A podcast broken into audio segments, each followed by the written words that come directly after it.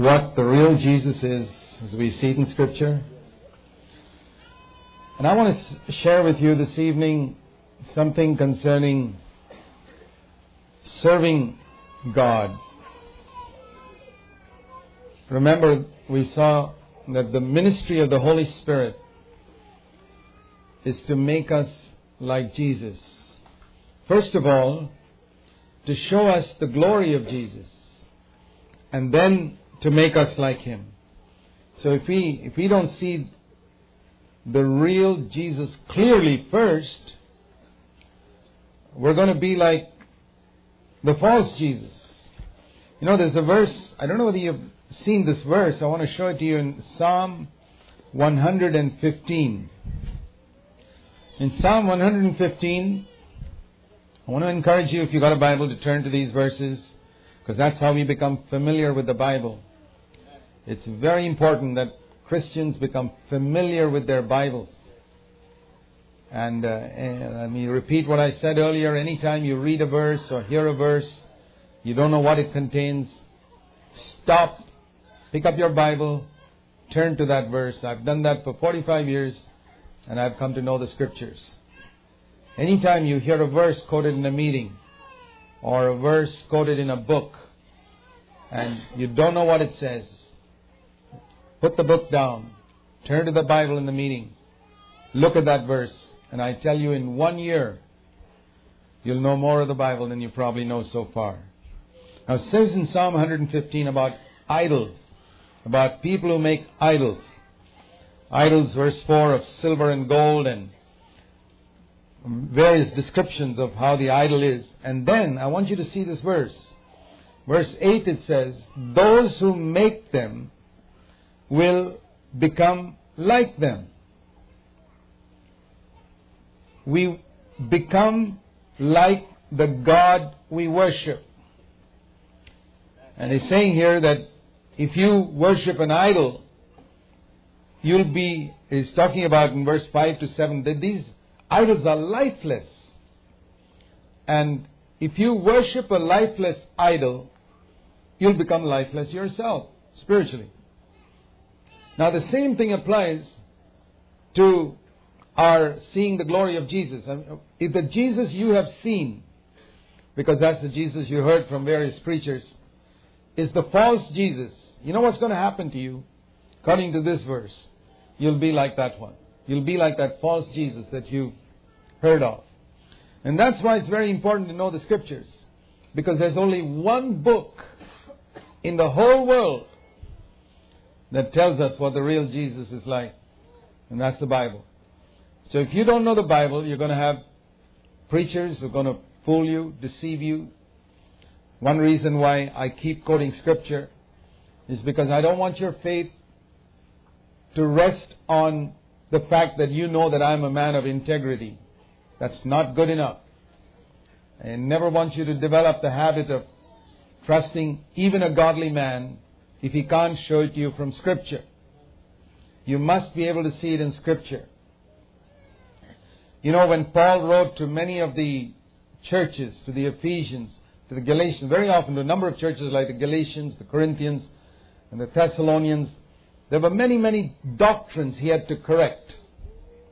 There was another place where Paul went and planted a church. It's a place called Berea.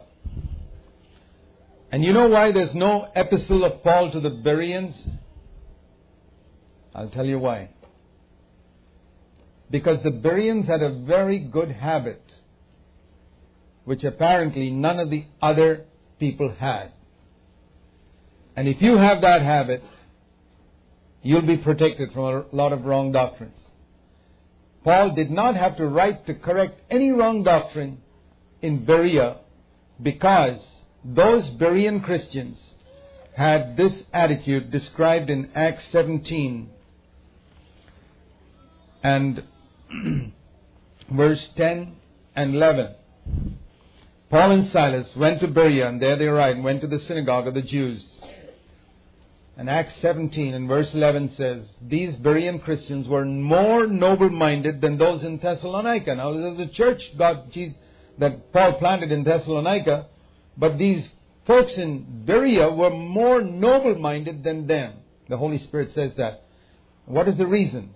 First of all, they received the word with great eagerness, and then they examined the scriptures, not once in a while, but daily, to see whether these things were actually so. Here was the great apostle Paul standing in the pulpit with all this tremendous ministry behind him. You read what fantastic revival he had in chapter 13, 14, 15, 16, and 17 in Thessalonica. And then he comes in Thessalonica, they said, This is the man who's turned the world upside down in verse 6. So the man who's turned the world upside down comes to Berea with his reputation behind him. Here's the great man of God who's turned the world upside down. He's going to come and hear him. And they come and hear him. And um, Paul says, Well, what do you think about what I said? Well, Paul, we've got to go and check the scriptures. We don't care if you're the man who turned the world upside down. We've got to check the scriptures. And we'll come back and tell you next week whether we agree with you or not. What a wonderful habit to have. That even if a man who's turned the world upside down comes here and preaches in this pulpit, you say, Well, brother, we'd like to check up in the scriptures whether what you say is right or wrong. You won't need any epistle written for you then. That's the reason. They had that habit with every preacher. It doesn't matter who it was, even if it's the great apostle Paul. And I want to tell you that that's the thing that's protected me through more than 40 years. And that's the thing that's led me on from one uh, I've left many churches in my life, from one to another to another to another. You know, people have told me, Brother Zach, you're so unstable. You leave one church and you go to another church, then you leave that and you go to another church. I said, I've been like that all my life. I left first grade and went to second grade, and then I left second grade and went to third grade, and left that and went to fourth grade. I've been unstable all my life from childhood. I'm not one of these stable people who stay in first grade all my life. Now, if you want to be stable like that, that's fine. But I don't want to be stable like that. I want to go on. So there's no virtue in a stability that keeps you in first grade all your life. If you find something better, you've got to move on, particularly something more in line with Scripture.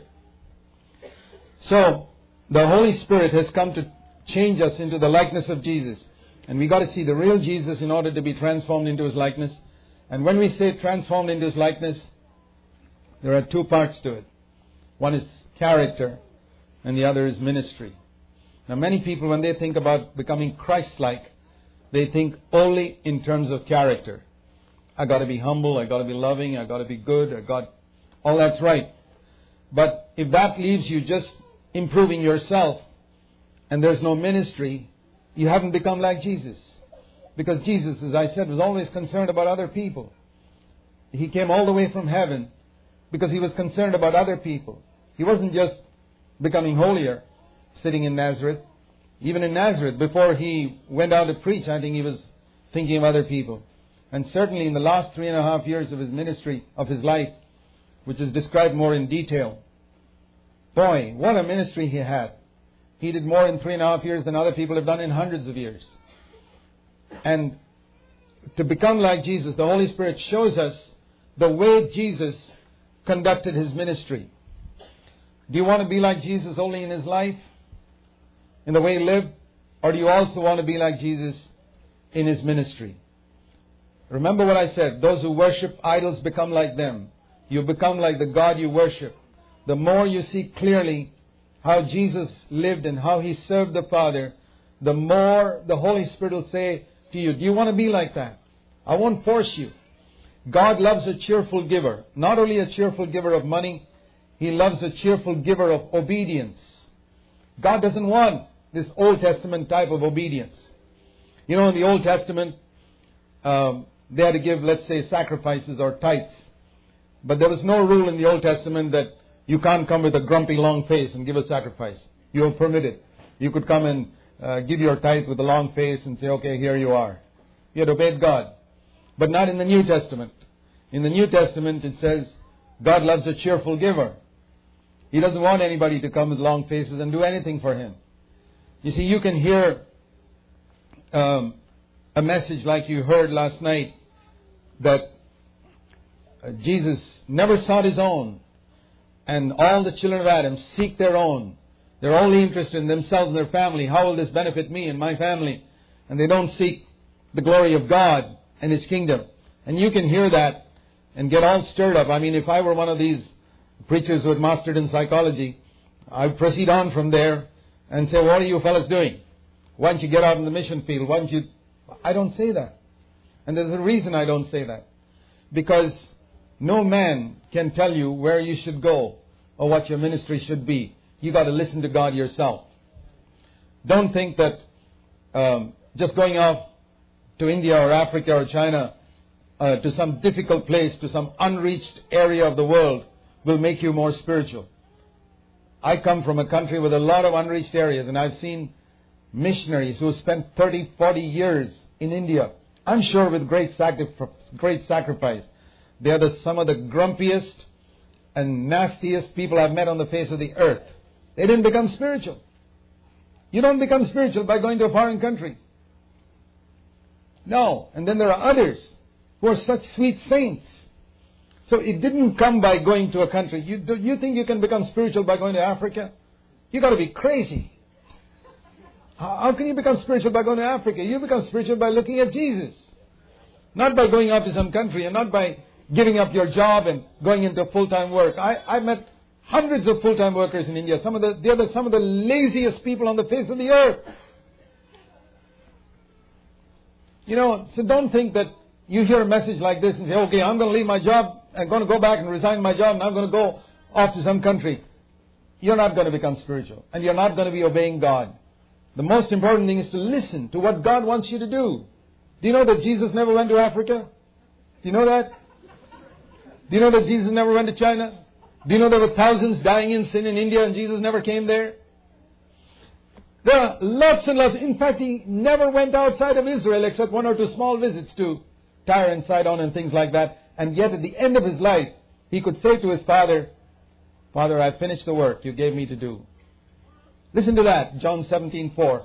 I have glorified you on earth by finishing the work you gave me to do. There's a very beautiful paraphrase. I read the Living Bible a lot.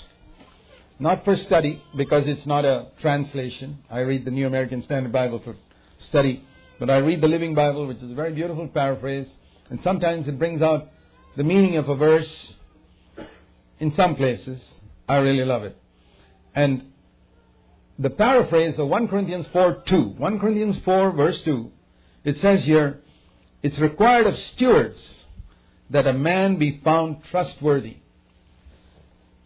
And the paraphrase of that verse in 1 Corinthians 4 2, which I believe is the right meaning, is this The most important thing about a servant is that he does just what his master tells him to do. Did you get that? The most important thing about a servant is that he does just what his master tells him to do. See, that's how Jesus served the Father. He didn't just go around doing, like they say, let's do something for God. That sounds very spiritual. Let's do, come on, brother, let's do something for God. You know what Jesus taught us to pray in the Lord's Prayer? Hallowed be thy name, thy kingdom come. Thy will be done. It doesn't stop there. That's the point. Thy will be done on earth, that's in my life, as it is done in heaven. Now, how is God's will done in heaven? By the angels. And Michael doesn't go to Gabriel and say, hey, let's do something for God today. They don't do like that. They wait on the Father and say, Father, no, they can't call him Father, sorry, God, what can you do? What do you want us to do? And God may say, okay, go and do this. And they go and do that and come back. They do it immediately. They do it joyfully. They drop whatever else they're doing and they go and do it. But they don't move till God tells them to. Have you thought about that? That's how Jesus lived. That's how his ministry was. You know, he was there in the Garden of Eden, Father, Son, and Holy Spirit. They planned together to make Adam and Eve. Adam and Eve sinned. And uh, God said to Adam, Well, the seed of the woman is going to come and um, it'll crush the serpent's head. And I don't know whether you know this, that Eve thought that that meant her first child, the seed of the woman would crush the serpent's head. She thought, I mean, she didn't know all about the mystery of the virgin birth and all, but she thought the seed of the woman is going to crush the serpent's head. And that's why the Bible says in Genesis 4:1, when Adam had relations with his wife Eve, she conceived and gave birth to Cain. And the meaning, and um, she said, I have gotten a man child, even the Lord. I have gotten a man child. That's Jehovah. That's a real translation of that verse. She thought that was Jehovah who had come in human form. It wasn't. You know, Cain was a murderer. But she thought God would immediately send his son because sin had come into the world.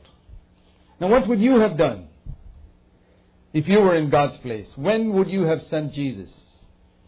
I think if I were there, I would have sent Jesus immediately.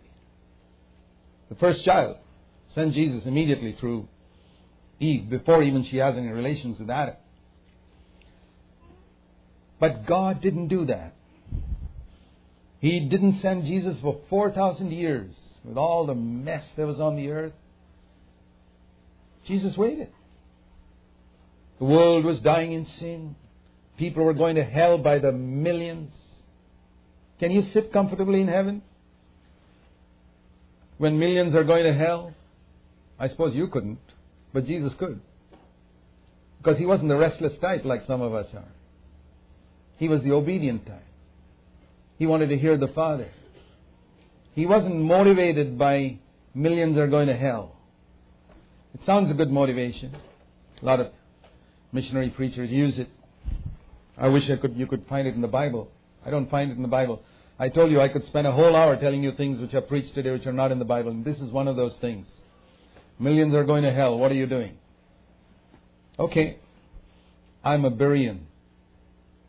I like to, I'd say, brother, show that to me in the scriptures. You know, Jesus saw that in heaven.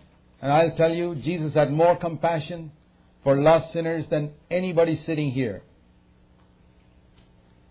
But he didn't move. He didn't move till his father said, Go. Then he went 4,000 years. He sat there seeing millions going to hell and he didn't move. Did he seek his own? No. He didn't even seek his own for the adventure of a missionary life. I've seen people come to India as missionaries. It's adventure. Going, you know, usually, usually these adventurers come on short-term missionary trips. Three months, two months, the going gets tough, come back home. It's not like the old time missionaries who came a hundred years ago who committed themselves for life. People like Amy Carmichael who came to India and never went back for 50 years. They were called by God and what a work they did. Their work lasts for years. Thousands, millions people are blessed through her writings around the world. These were men and women of God. But a lot of others are adventurers. They come seeking adventure. And there's, you know, you, you can think, particularly when you're young, let's do something for God. And you don't have time to listen to God. You don't have time to wait. You're the restless type. Now, all I want to try to show you is if you got a restless Jesus, you'll become, you'll become like that restless Jesus. I worship the real Jesus who is always at rest. Now, this may change your theology. It changed mine. But it made my life so much more fruitful when I learned to serve God like Jesus served the Father. He didn't go running around here and there doing something. Think of a great vineyard that the Father has. And isn't it wonderful if the Father can tell me, listen, you should go there now. And I go there, and the fruit's ready to drop. I just got to keep the basket underneath the fruit drops. And I just collect it. And then I wait on the Father sometime, and it's almost as though I'm doing nothing, and then the Father says, Go there. And I go there and the fruit's ready to drop. Now, if I didn't consult the Father, and I say, I've got to do something for God with my one life in this vineyard, and I run around here and there and I wait under a tree which is still green, and I wait there 25 years and finally the fruit drops. I've wasted 25 years of my life. In those 25 years, if I had listened to the Father, He could have sent, sent me to a hundred different places and I collected a lot more fruit. Which is a better way to do it? Run around doing something for God in the vineyard or wait on the master of the vineyard and say, Dad, yeah, I call him Dad by the way. Dad, where do you want me to go now? Well, I mean, you know where the fruit is ripe. I don't know. Uh, tell me where you want me to go. And then you tell me go there. That's how Jesus lived. You know where I learned that from? From Jesus. That he could sit 4,000 years in heaven and not move. And then he came to earth. And he lived another 30 years actually seeing with his own eyes people going to hell. Never did a thing about it. Can you do that? Can you sit for 30 years making stools and benches when people are going to hell? Or are you more spiritual than Jesus? The trouble is, we have a whole lot of Christians today who think they're more spiritual than Jesus. I'd like to see 30 years later what is the result of that work. It'll be wood, hay, and straw. I'll predict it right now. You can't be more spiritual than Jesus. If you want to serve God, I'm telling you, I've been in full time, full time Christian work for 40 years nearly. I'm telling you from my experience, you can't do it better than Jesus did it. Learn from him. Jesus said, Learn from me. Take my yoke upon you. And the yoke is a picture of service. You know, two bullocks under one yoke plowing a field. And the Lord saying, Take my yoke upon you. Let's do this together. It's the senior bullock teaching the junior bullock how to plow a straight furrow in the field. Here's the inexperienced bullock. That's me. And the experienced senior one, one who became like me, Jesus. He's saying, Take the other end of the yoke on your neck. And I'll teach you. If you listen to me, if you don't rush ahead of me, you know, I don't know whether you've seen, we see it all the time in India, bullocks, two bullocks with a yoke on their neck.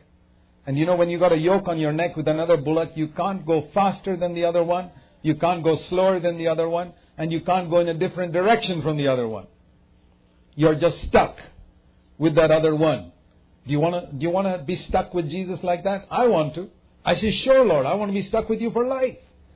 And I don't want to rush ahead of you. I don't want to lag behind you. I don't want to go in a different direction the Lord says, Take my yoke upon you and learn from me. It's like the senior bullock telling the junior bullock, Listen, you, you don't know how to plow a straight furrow. If I leave you alone, you'll go wander and mess up this place. Just put my yoke upon you. Humble yourself. Listen to me. You think you know a lot. That's because you're young and foolish and stupid. But if you listen to me, uh, I'll teach you something. And if you're humble enough and say, Lord, I want to learn. I don't want to be influenced by the teachings of men and the books that men write, which stir me. These great masters of psychology who know how to manipulate human beings, who know how to stir human beings to do this, that, or the other. Karl Marx stirred people to be communists. And they're fervent. They're more fervent than most missionaries. The early communists were fervent. It was psychological manipulation of the human mind to get uh, for a cause, for something that seemed worthy. And there are, today you read in the papers of these religious fundamentalists who stir people to become suicide bombers. Boy, isn't that something? How many of us would be willing to be suicide bombers for our religion? These are fervent people. They're stirred. They're stirred with promises of reward if they are martyrs. And we know it's all false. But we can stir people like that in Christendom too with Jesus never did it. He was so calm and at rest. He could make stools and benches patiently planing away that table while Hundreds were going to hell. Can you do it? You can do it if you know the real Jesus. Because you, you're called not to do this, that, and the other, not to run around trying to do something for God, but to listen. A habit which I have found less than 1% of believers are even interested in having. The Christian world in service is di- divided between Marys and Marthas. And you see in Luke chapter 10, verse 38 to 42, the Marys and the Marthas. The Marys are the one who sit and listen to what Jesus says. The Marthas are the one who are busy in the kitchen, working, working, working, working, not for herself. Oh no. She's working for 13 people who come for lunch. And she's slogging away in the kitchen, and you think that, I mean, if you went into that home and you saw Mary sitting there lazily listening, and Martha slogging away, perspiring in the kitchen, working for these, cooking a meal for these 13 hungry men, I'm sure most of us would think Martha is the spiritual one. What's this lazy sister of hers sitting here? That's exactly what Martha also thought. And she thought that Jesus would take her side. Boy, what a surprise she got when she came before Jesus and complained about Mary. And Jesus said, Martha, you're the one who's bothered about a lot of things. Do you know that only one thing is needful? One thing is needful. That's Luke 10:42. And Mary has chosen the good part, and nobody's going to take it away from her. Have you learned that one thing is needful? What did Mary do? She listened. But she wasn't a nun just sitting there in a convent, listening, listening, listening all her life. She served. She listened and served, and listened and served, and listened and served. That's how we're supposed to do. How was Jesus? Did his listening um, just make him sit forever? No, there was a time came when the father said, Go. He quit everything and went. And he did more in three and a half years than other people have done in 3,000 years. Why? Because he listened to his father. So, when we come to the end of time and we stand before the Lord and our works are evaluated, you'll see the Marys and Marthas very clearly. You'll see the Marthas were the ones who were moved by human manipulation and did a lot of things which impressed people, their statistics were great. How much they cooked for the Lord, how much they served the Lord. And even today, statistics are very impressive. And the Marys are not very impressive today. But you wait till eternity. You wait till Jesus comes. And the first will be last and the last will be first. And you'll discover that the people who learned to listen to God like Samuel, like Jesus, and like Mary were the ones who built with gold, silver, and precious stones. There are a lot of things which sound, look very impressive in the short term, but which are not long lasting. I want to know whether a building is going to last for 30 years, 50 years. I don't want to know whether it's going to just last for one year. Somebody puts up a fantastic construction so quickly, like the foolish man who built on the sand. His building came up very quickly, and he hardly spent any money on it either. And the, here was the other wise man digging away, digging away into the rock and laying a foundation. By the time he laid the foundation, the other man had completed his house. Who looked wise in the eyes of the earth? The other man. But wait till the flood came. And when the flood came, you discovered pretty soon who was wise and who was foolish. My dear brothers and sisters, in the best of churches, I have found people preaching things which are not found in the Bible in the best of churches, I have found people using the methods of psychology, even illiterate people who have not been educated in psychology are using the methods of psychology because they have been influenced more by the preachers in their time and the books that other preachers have written more than they've been influenced by the Bible. They're not like the Bereans. And I tell you, particularly here in the United States, there's so many Christian books, so many types of pressures put on preachers, and a lot of it comes to India too. And I see a lot of people in India influenced by these things, and I decided long, long ago, I don't care what anybody from any country says. Show it to me in the scriptures. Show it to me in the life of Jesus. That's why I've been protected from a lot of false spiritual gifts and a lot of false healings and healing crusades. And I believe in healing. I believe there are miracles taking place in healing in India, but that's mostly in the places where the gospel is going for the first time. Many people don't realize that in the Acts of the Apostles, wherever it mentions healing, It's always in the frontiers where the gospel is spreading newly for the first time. And wherever the gospel is spreading newly for the first time, God still confirms His word with signs following. Yeah, we've seen in um, villages where the gospel has gone for the first time, demons cast out, sick people healed. It happens. But it doesn't happen so much in, in, where the gospel is already being established, where church is established. It didn't happen in the first century. There were, I mean, I told you Paul and Timothy were sick. But wherever the frontiers, wherever the gospel is going out for the first time, even today, like in the first century, God confirms His word with signs following. But if you stick to the scriptures and you see the way Jesus did it, you will not go wrong. So, how did Jesus do His ministry?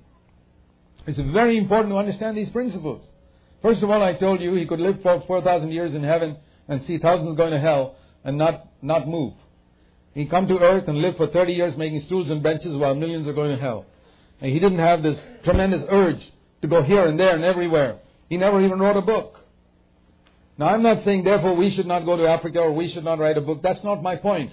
My point is what we learn from Jesus is to listen and to do what the Father tell, tells. That's all, and to stop that. And when the Father says, says, Your work is over, ready to go. Father, only three and a half years of ministry. Is that enough? That is enough because God, man's calling is not to run around doing this, that, and the other for God and get a personal satisfaction. You know, you know, I know your nature because it's the same as mine. We get a, a certain satisfaction out of having done something for God. We get a certain satisfaction out of supporting some orphan in some poor country. It's, it's, a satisfaction we get it. It's, it's similar to sexual satisfaction. Some other guy gets satisfaction out of sex. You get satisfaction out of supporting a poor orphan in some. It's your personal satisfaction. You don't realize that in supporting that orphan, you are just as self-centered as the other fellow who gets satisfaction out of sex. It's just that your satisfaction is another area, but it's you in the center still. I am helping that poor orphan. Oh, I gave some money for those widows. You know, this is, you don't realize it. And that's why I say the most important thing is to listen. Jesus had nothing about that. There was nothing of that about him. Look at the healing ministry of Jesus and compare it to the healing ministry today. I don't know whether you've seen, um, I, I don't go to healing crusades, but I've seen some videos and TV shows of these healing crusades, Christian healing crusades, and different people, and uh, these people are brought up to the uh, platform and made to testify as soon as, and usually some invisible thing, you know, I, I could hear only 60%, now I can hear 70% or something like that. Uh, you, or there's some pain here or something like that, or people getting out of a wheelchair. I mean, I see people getting out of the wheelchair in every airport I travel in. People are being pushed to the wheelchair to the uh, to the aircraft, and then they get up from the wheelchair and walk in. I see it every day almost. Whenever I, that's not something spectacular. So when I see that in a healing crusade, I'm not that impressed because most people who are on wheelchairs can walk a little. Where's the type of healing that Jesus did, which is the only thing like Dr. Luke wrote about, like people's eye, blind eyes were opened and things like that. It just isn't there. A lot of people are being fooled and deceived by a lot of psychosomatic, that means illnesses that are healed through changed mental attitudes, and people are being deceived. But the thing I wanted to mention is when Jesus healed a person, listen to this. His aim was not thereby to prove to everybody, did you see that? I've got a healing gift. You know, a lot of healing ministries I see today, um, I don't want to mention any of them personally. I mean, they may be good men. I just say I don't agree that uh, I'm not here to criticize them, but I say what I see in Jesus is something different. Um, there, there, was a children's rhyme we used to uh, sing as children. Little Jack Horner sat in the corner. He put in his thumb and pulled out a plum and said, What a good boy am I. And it's something like that a lot of ministries I see today. Here's this guy, he's healed. You see what a healer I am? Jesus never had anything of that. He was only concerned that this poor man who's been suffering should be healed. That was all. He didn't want to convince anybody that he was a healer. He didn't want to convince anybody, do you see what gift I have? There's none of that. There was not an atom of that in Jesus. The real Jesus when he healed a person, He didn't even want anybody to know about it. He said, Don't tell anybody. Don't tell anybody. Just keep it to yourself. Because his only heart was after this poor man whom the devils harassed for so long with the sickness. He's got to be healed. That's all. And when the person was healed, Jesus was happy. He didn't want anybody to know about it. Have you ever seen a healing ministry like that in the world today? I haven't. I'm looking for it. How is it that we have this other type of healing ministry?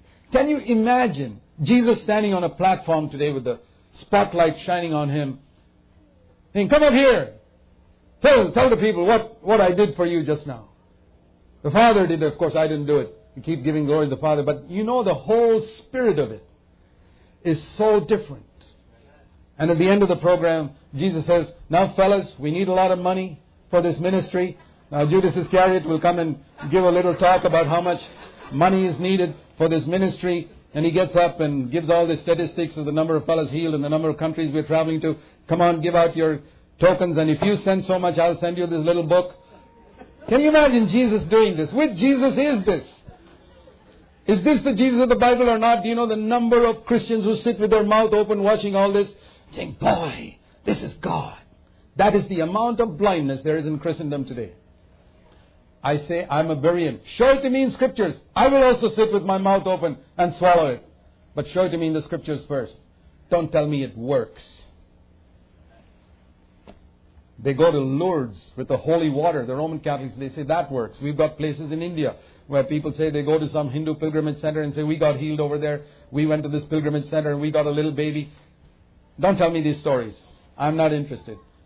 Show it to me in Scripture. Show me Jesus doing it. Show me the way Jesus did it. And I'll follow it 100%. I'll accept it. I'll preach it. But if you can't show it to me in Scripture, I don't care which Tom, Dick, or Harry does it. You know, have you ever heard anybody exposing this type of thing? People are scared. You say, oh, brother, don't talk against the Holy Spirit. Some calamity will hit you. Don't talk against the Holy Spirit. You may commit the sin which will never be forgiven. You know, the, the only verse they know is, don't speak against the Holy Spirit. They don't know the other verse in 1 John 4 1, which says, My beloved children, don't believe every spirit, but test the spirits to see whether they are of God. And then only believe it. Don't just swallow it. And a spirit, a spirit does not confess that Jesus came in the flesh, it's not of God. That means, do you see Jesus in the flesh doing that? That's 1 John chapter 4. Do you see Jesus in the flesh doing that or not? If you don't see Jesus in the flesh doing that, brother, forget it.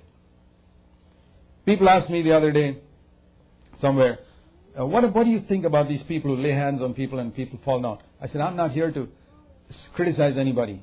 But all I want to say is Jesus never did it. I see Jesus picking people up who have fallen down, not, not uh, pushing people down. And um, he says, What about when people are struck with the glory of God? I say, Yeah, I see that. I see John the Apostle struck with the glory of God in the Isle of Patmos, but he falls with his head down before Jesus first, not showing his legs to Jesus and falling down the other way. You know, I don't know whether you folks know this, but in India, we know it very well. The way to insult a person, listen to this. I mean, Jesus is, uh, the Bible is in, in an Eastern culture, and I understand it better in India than folks in the West do. If you want to insult a person, show him your feet. If you want to respect a person, bow down and put your head down. And when you fall backwards and show God your feet, do you know what you're doing? You're not respecting Him. It's the biggest form of insult in an Eastern culture. And the devil's got all these people fooled that they're worshiping God. They're not worshiping God. Everyone's showing their feet to God and insulting Him. I'll tell you what they should be doing. They should be falling on their faces with their head down. Don't believe every spirit. Test the spirits to see whether they are of God. We do read in the Bible that demons cast people down. I've seen cases like that myself where I cast out the demon and the demon threw the fellow down. I had to pick him up. So, there are so many things. If you look at the ministry of Jesus, you see clearly what is right and what is wrong. You won't be deceived. And there are things, it's very easy to see what somebody else is doing wrong, but the important thing is for us to see what we're doing wrong.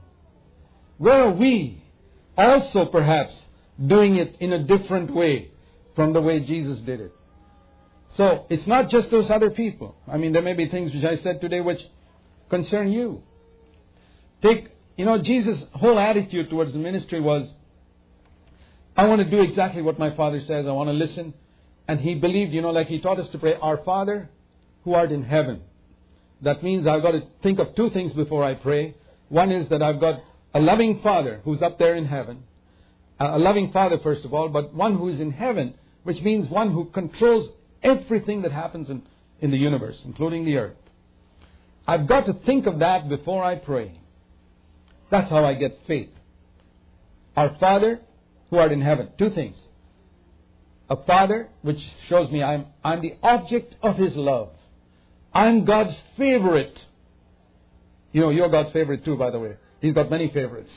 It's not just me. To, to look up to Him and say, I'm God's favorite. Dad, I'm one of your favorite children. Do you believe that? You know what the devil tells you, oh, you're not good enough, you're not good enough. He keeps telling you that till you believe it. Don't you believe it? You're God's favorite.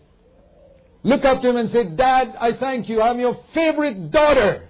I'm your favorite son. Jesus said, pray like that. And one who's in heaven. That's the second thing we need to know.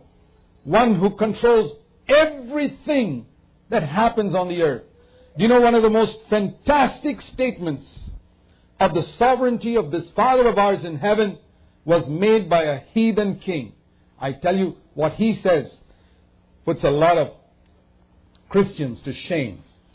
I want you to turn you to what a heathen king said in Daniel chapter 4. When he got a revelation of God, he said, This is Nebuchadnezzar Perhaps he got converted. I don't know. Maybe we, we'll meet Nebuchadnezzar in heaven. Because look what he says here in Daniel 4:35. When he learned a lesson, God taught him a lesson. And when he learned that lesson, he came to his senses. You know, he became mad for a season because he was so proud.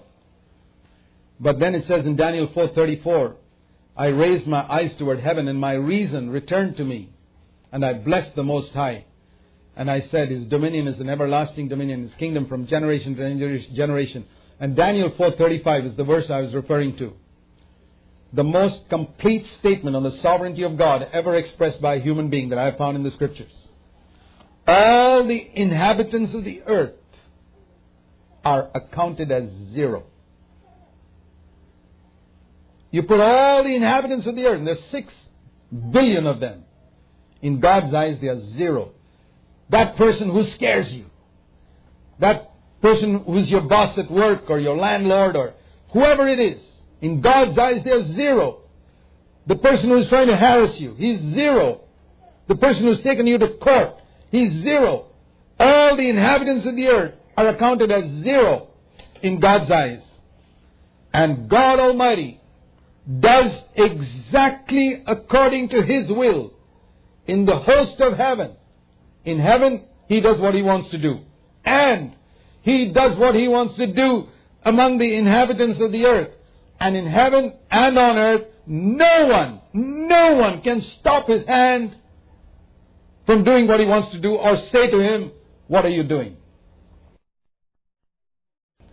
And you start praying. You'll have a lot more faith. But how is it with a lot of us? We have a problem, some small little thing, and we worry and worry. Do you think God can handle that? Is it big enough? And I say, listen, do what I do. Sometimes I sit, um, I look up outside when it's a clear sky, and I see the stars.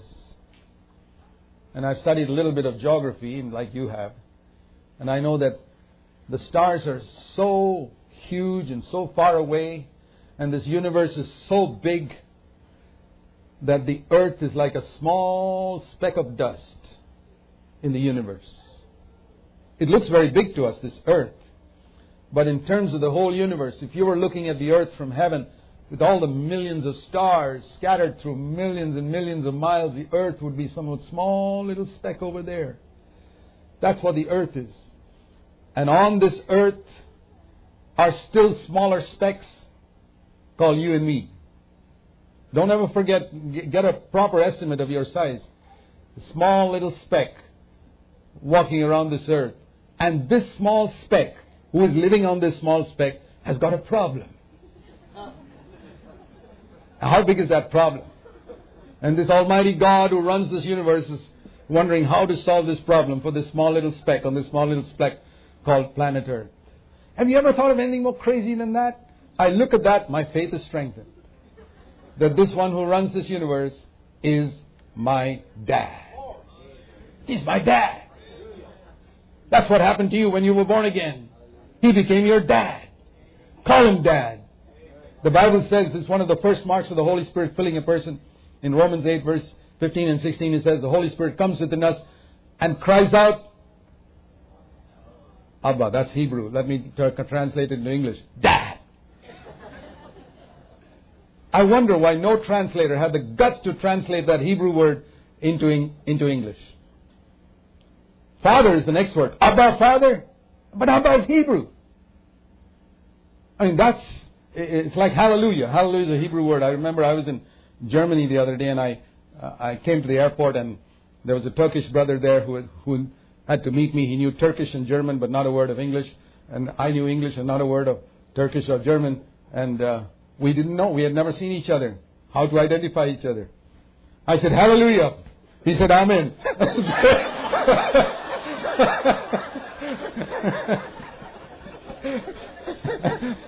it's good for such things. Hallelujah and Amen.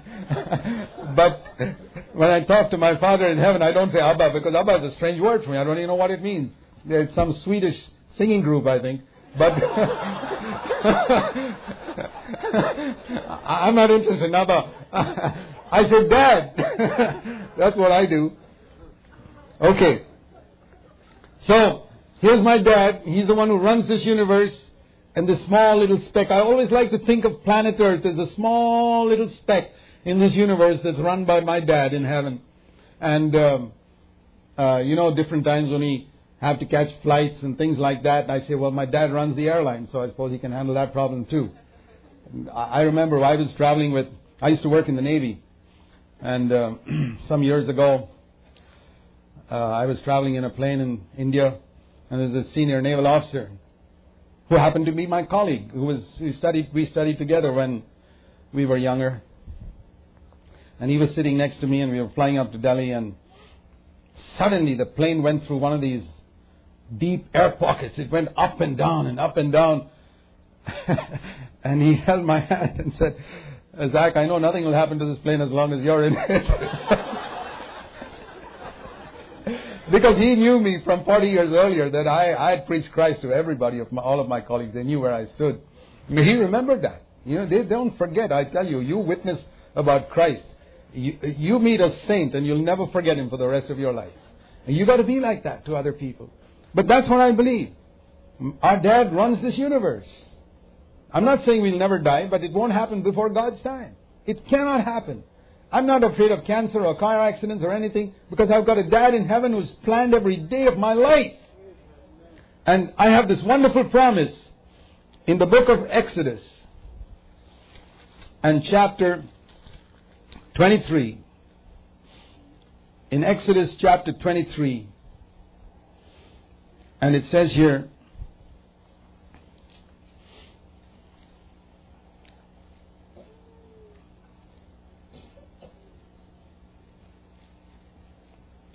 uh, I'm getting old. Can't find the verse. Okay. Exodus chapter 23 and verse 26 the last part. I will fulfill the number of your days. Have you heard that? You say that was old covenant. Right. Is the new covenant better or worse? What do you think? it's better. I say, Lord, that's for me. You're going to fulfill the number of my days. I don't know how long that is. It doesn't have to be long. For Jesus, it was only 33 and a half years. For John the Baptist is also around that time. For David Brainerd, the missionary to the Red Indians in the 1700s, it was only about 29 years. For some other people, for Paul it was around 67 or 68, I don't know. For the Apostle John it was 95 or 100. It's different for different people, but he'll fulfill the number of our days. Jesus was absolutely sure of that.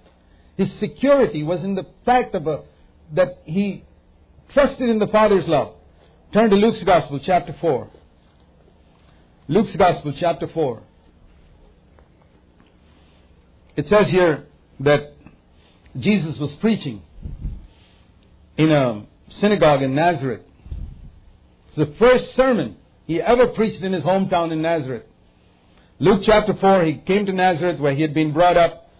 16, uh, Luke 4, 16. You know, one of the amazing things I've, uh, I, I see about Jesus is that he, he, as a little boy, he used to go to Nazareth, to the synagogue.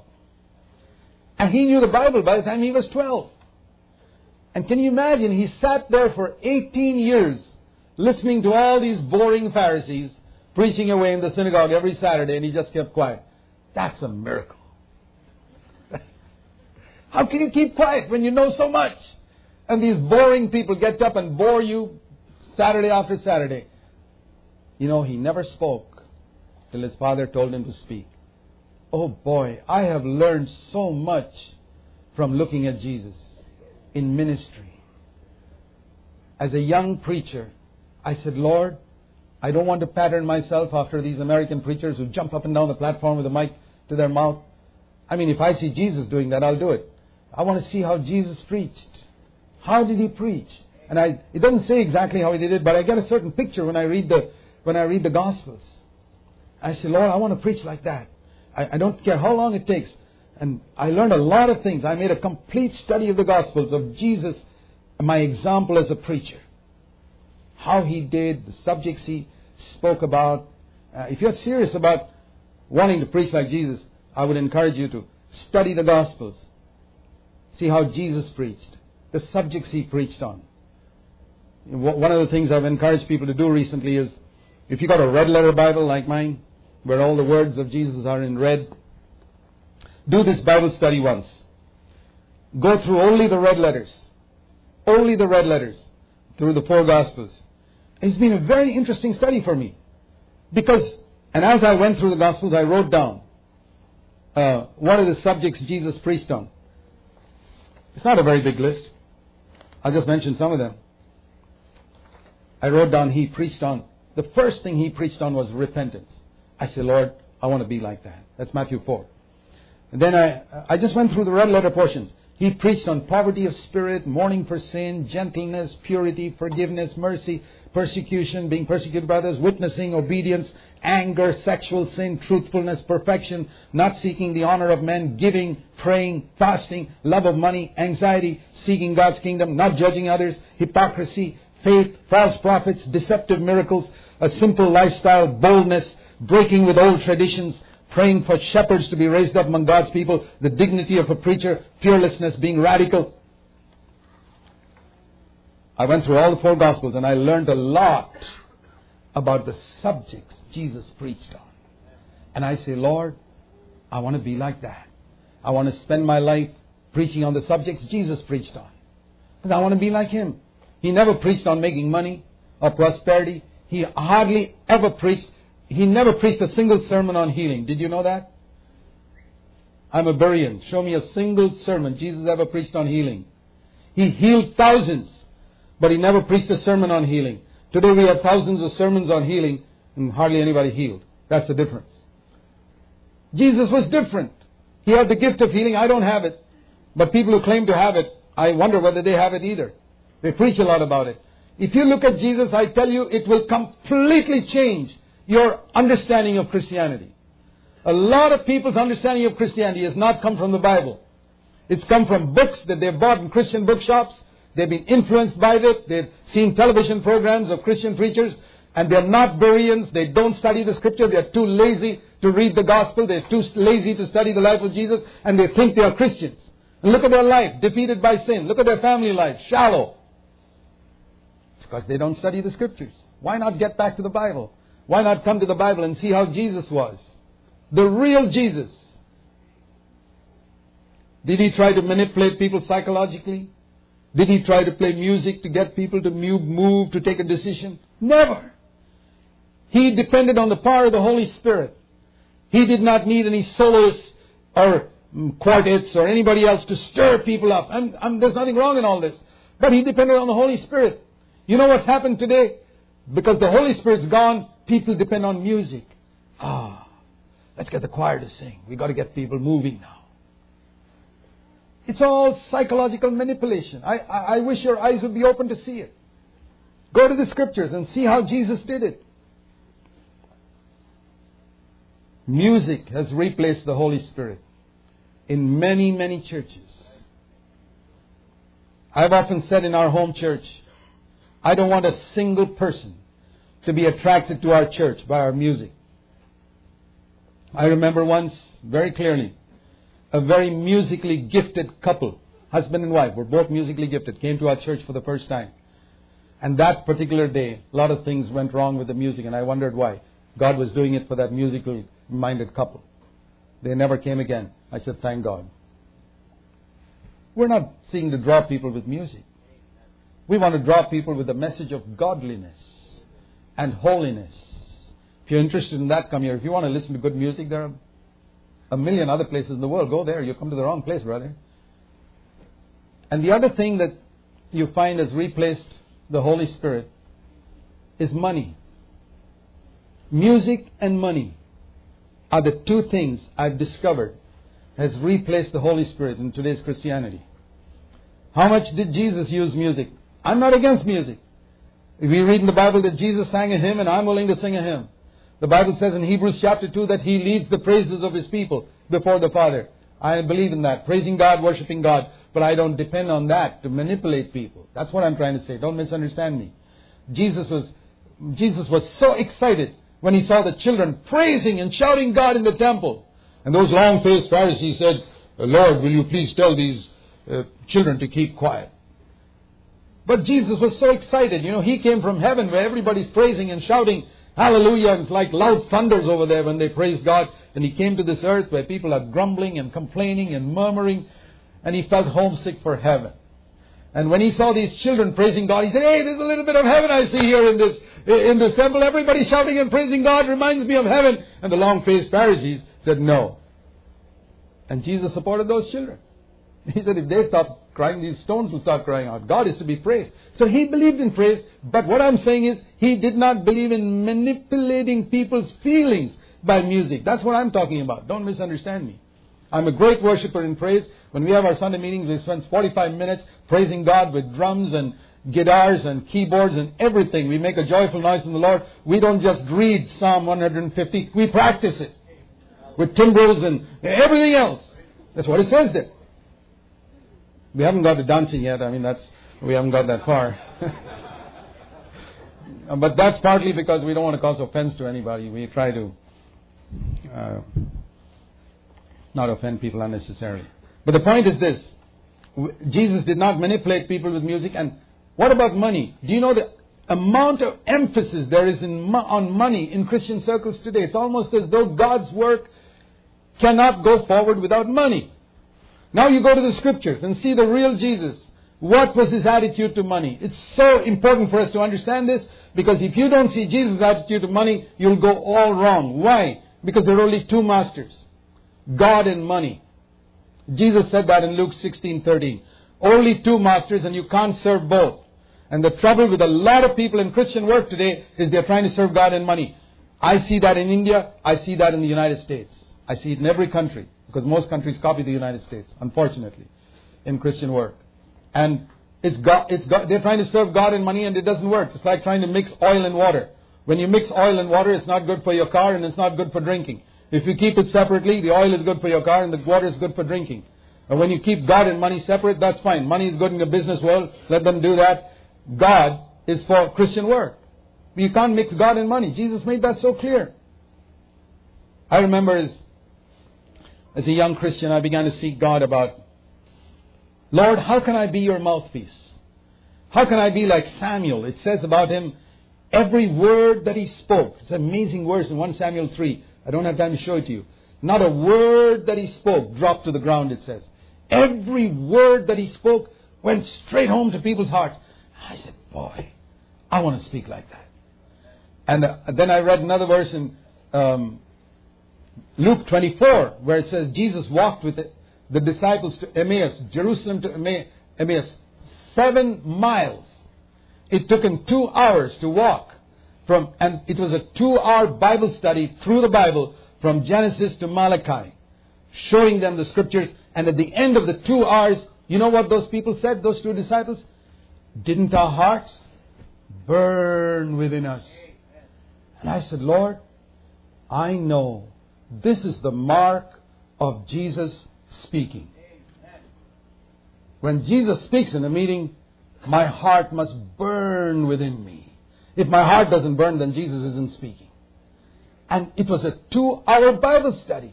And their hearts were burning for two hours. And I said, Lord, are you the same yesterday, today, and forever? Can you do it today? Can you do it through a human being? Yes. But we need to be filled with the Holy Spirit. He was anointed with the Spirit. That's why he spoke like that. And I want to say to you, any of you who are called to minister the word, I'm not talking about everybody here because not everybody's called to minister the word, but if you're called to minister the word and you speak and people's hearts don't burn, I'll tell you what you should do. Get on your face before God, repent, fast, and pray, and seek God and find out the reason why not. Jesus is not speaking through you. Now I wanted Jesus to speak to me, and I, and the Lord said, You've got to be careful in two areas if you want to be my mouthpiece. Two areas. Luke 16:11. If you are not faithful with unrighteous mammon, who will give to you the true riches? The Lord said, first of all, be faithful with money, otherwise I'll never put my word into your mouth. And then I understood why God's word is not in the mouths of many preachers today. They're not faithful with money. I don't know their private life, but when I listen to them, I can make out, hey, this guy's not faithful with money. That's why he's not, he doesn't have a word on his mouth. God hasn't given him riches. God hasn't given him revelation on his word. I, I listen to people and I don't hear anything new from scripture. That means new from scripture. God has to show you the riches of his word. And he'll never show it to you if you're not faithful with money. The second thing God said is, be faithful with your mouth. Jeremiah 15 verse 19.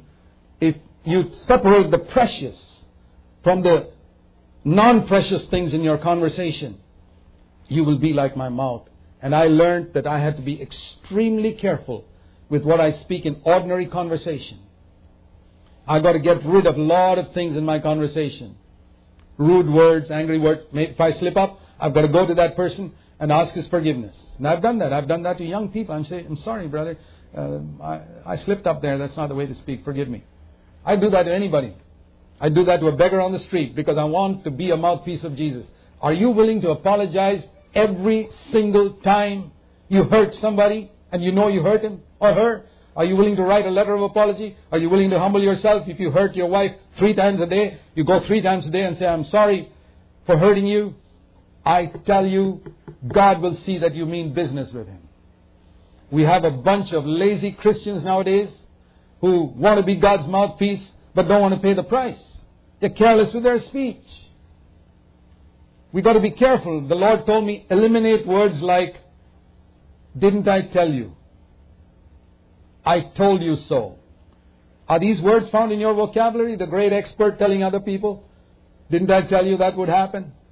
How many Christians speak that and they don't realize? That's not the way to speak. God can say that, not me. I'm a fallen sinner talking to another fallen sinner. I've got to encourage him, not tell him, didn't I tell you? Didn't I tell you? We're so careless with these words and we want to be God's mouthpiece when we stand in the pulpit. Not in a thousand years. Jesus was very careful with his speech. Very careful. He was extremely careful with money. That's why he, he would sometimes sleep under the trees. He was careful with money because he knew that a lot of that money that people gave was given by poor widows and different people, and he couldn't just use it as he liked. I remember one of the great missionaries who came to India 200 years ago, William Carey. I'll never forget the words that he spoke to his son, who was his co worker.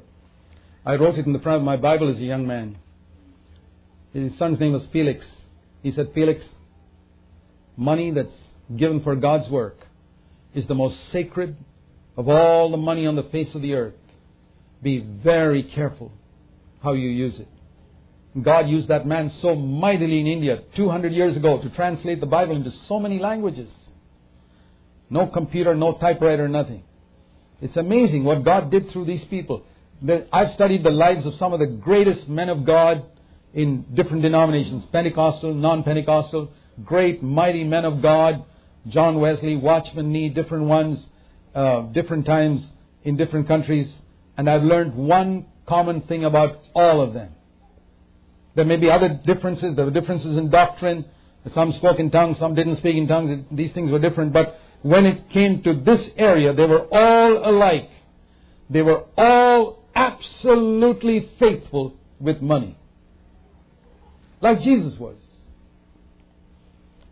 Jesus never pleaded with people to give money for God's work.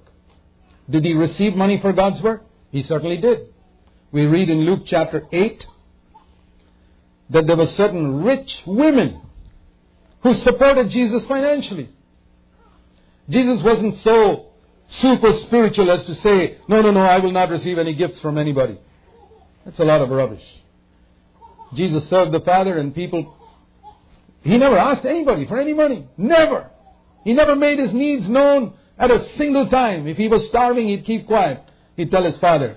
But it says in Luke chapter 8 verse 3 that certain rich people, Herod's palace manager's wife, can you imagine what Herod's palace manager's salary was? It must have been a fantastic amount. And if his wife paid a tithe out of that, that is a pretty large amount. And they contributed to the support of Jesus and his disciples. That's how they took care of their families who were back home.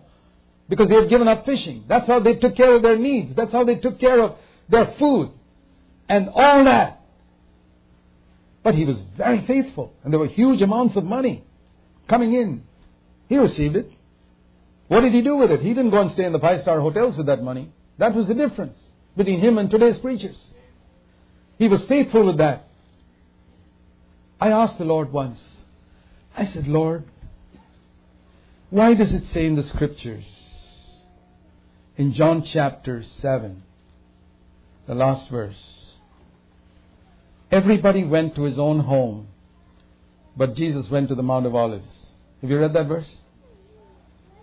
Can you imagine at the end of a meeting, a powerful meeting, where Jesus spoke, um, where everybody says to Jesus, "Well, uh, well, Lord, good night. Have a good night." And they all go off to their home, and Jesus, looking around, and he goes and sleeps under the trees in the Mount of Olives. I said, Lord, didn't you have money? Herod's palace manager's wife is giving you money. Couldn't you use that to find a decent place to live? Stay. And the Lord said to me that a lot of that money that came in came from poor widows who lived very simply. He could not, with a clear conscience, take that money and go and live in grand style. And he went and slept under the trees. This is the real Jesus. Don't be fooled by today's preachers who look for comfort, who want good food, and they won't serve, they won't come unless you give them this and give them that and give them the other thing. Jesus never demanded that if I come there, you must pay my fare. I never see him saying that. He served the Father. He served the owner of heaven and earth. You know, it's such a tragedy that Christian work today is in such a wrong, has got such a wrong attitude towards money. So many people begging and pleading. Oh, God's work is suffering because we don't have enough money. The Almighty is in a tight spot because um, He doesn't have enough money. The pleading that goes on on television, Christian programs, oh, brother, this, that, and the other, and this, and, and uh, over from pulpits and all of, got to give money, money, money, money, money. I mean, never mind if you have the Holy Spirit or not, we need money. Jesus depended only on the Holy Spirit. He did not dare to serve the Father without the power of the Holy Spirit. And I want to say to you, you cannot serve God without the baptism in the Holy Spirit. If, if I look at my ministry, my entire ministry is based on the fact that one day Jesus anointed me, baptized me in the Holy Spirit, just like He baptized those apostles on the day of Pentecost, and like He Himself received the anointing when He came out of the waters of Jordan.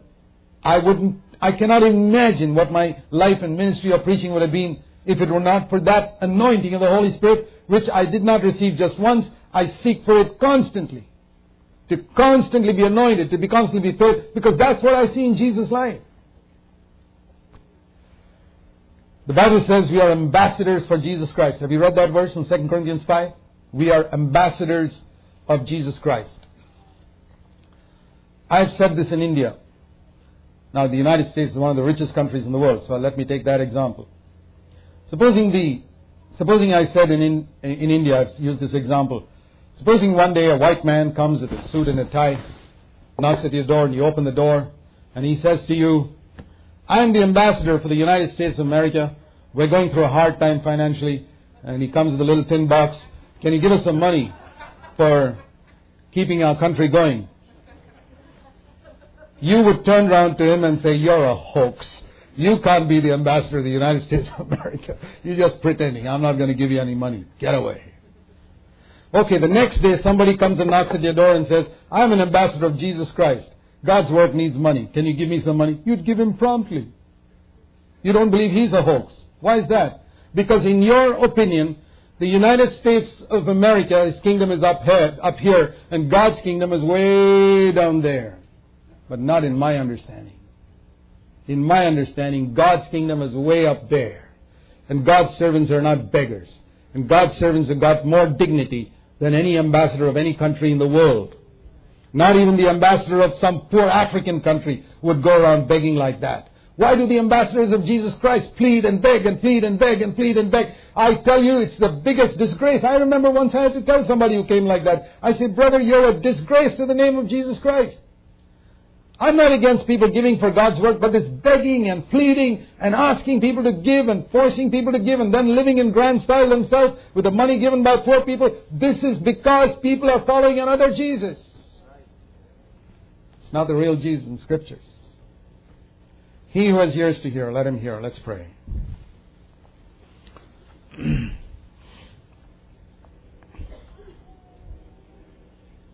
Heavenly Father, as we bow before you,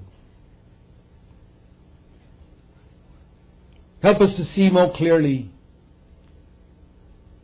the way Jesus lived on earth and served you so faithfully in every area. And help us to walk in that way. Lord, we pray. We pray, dear Lord, that we'll follow in His footsteps and glorify you. In Jesus' name, Amen.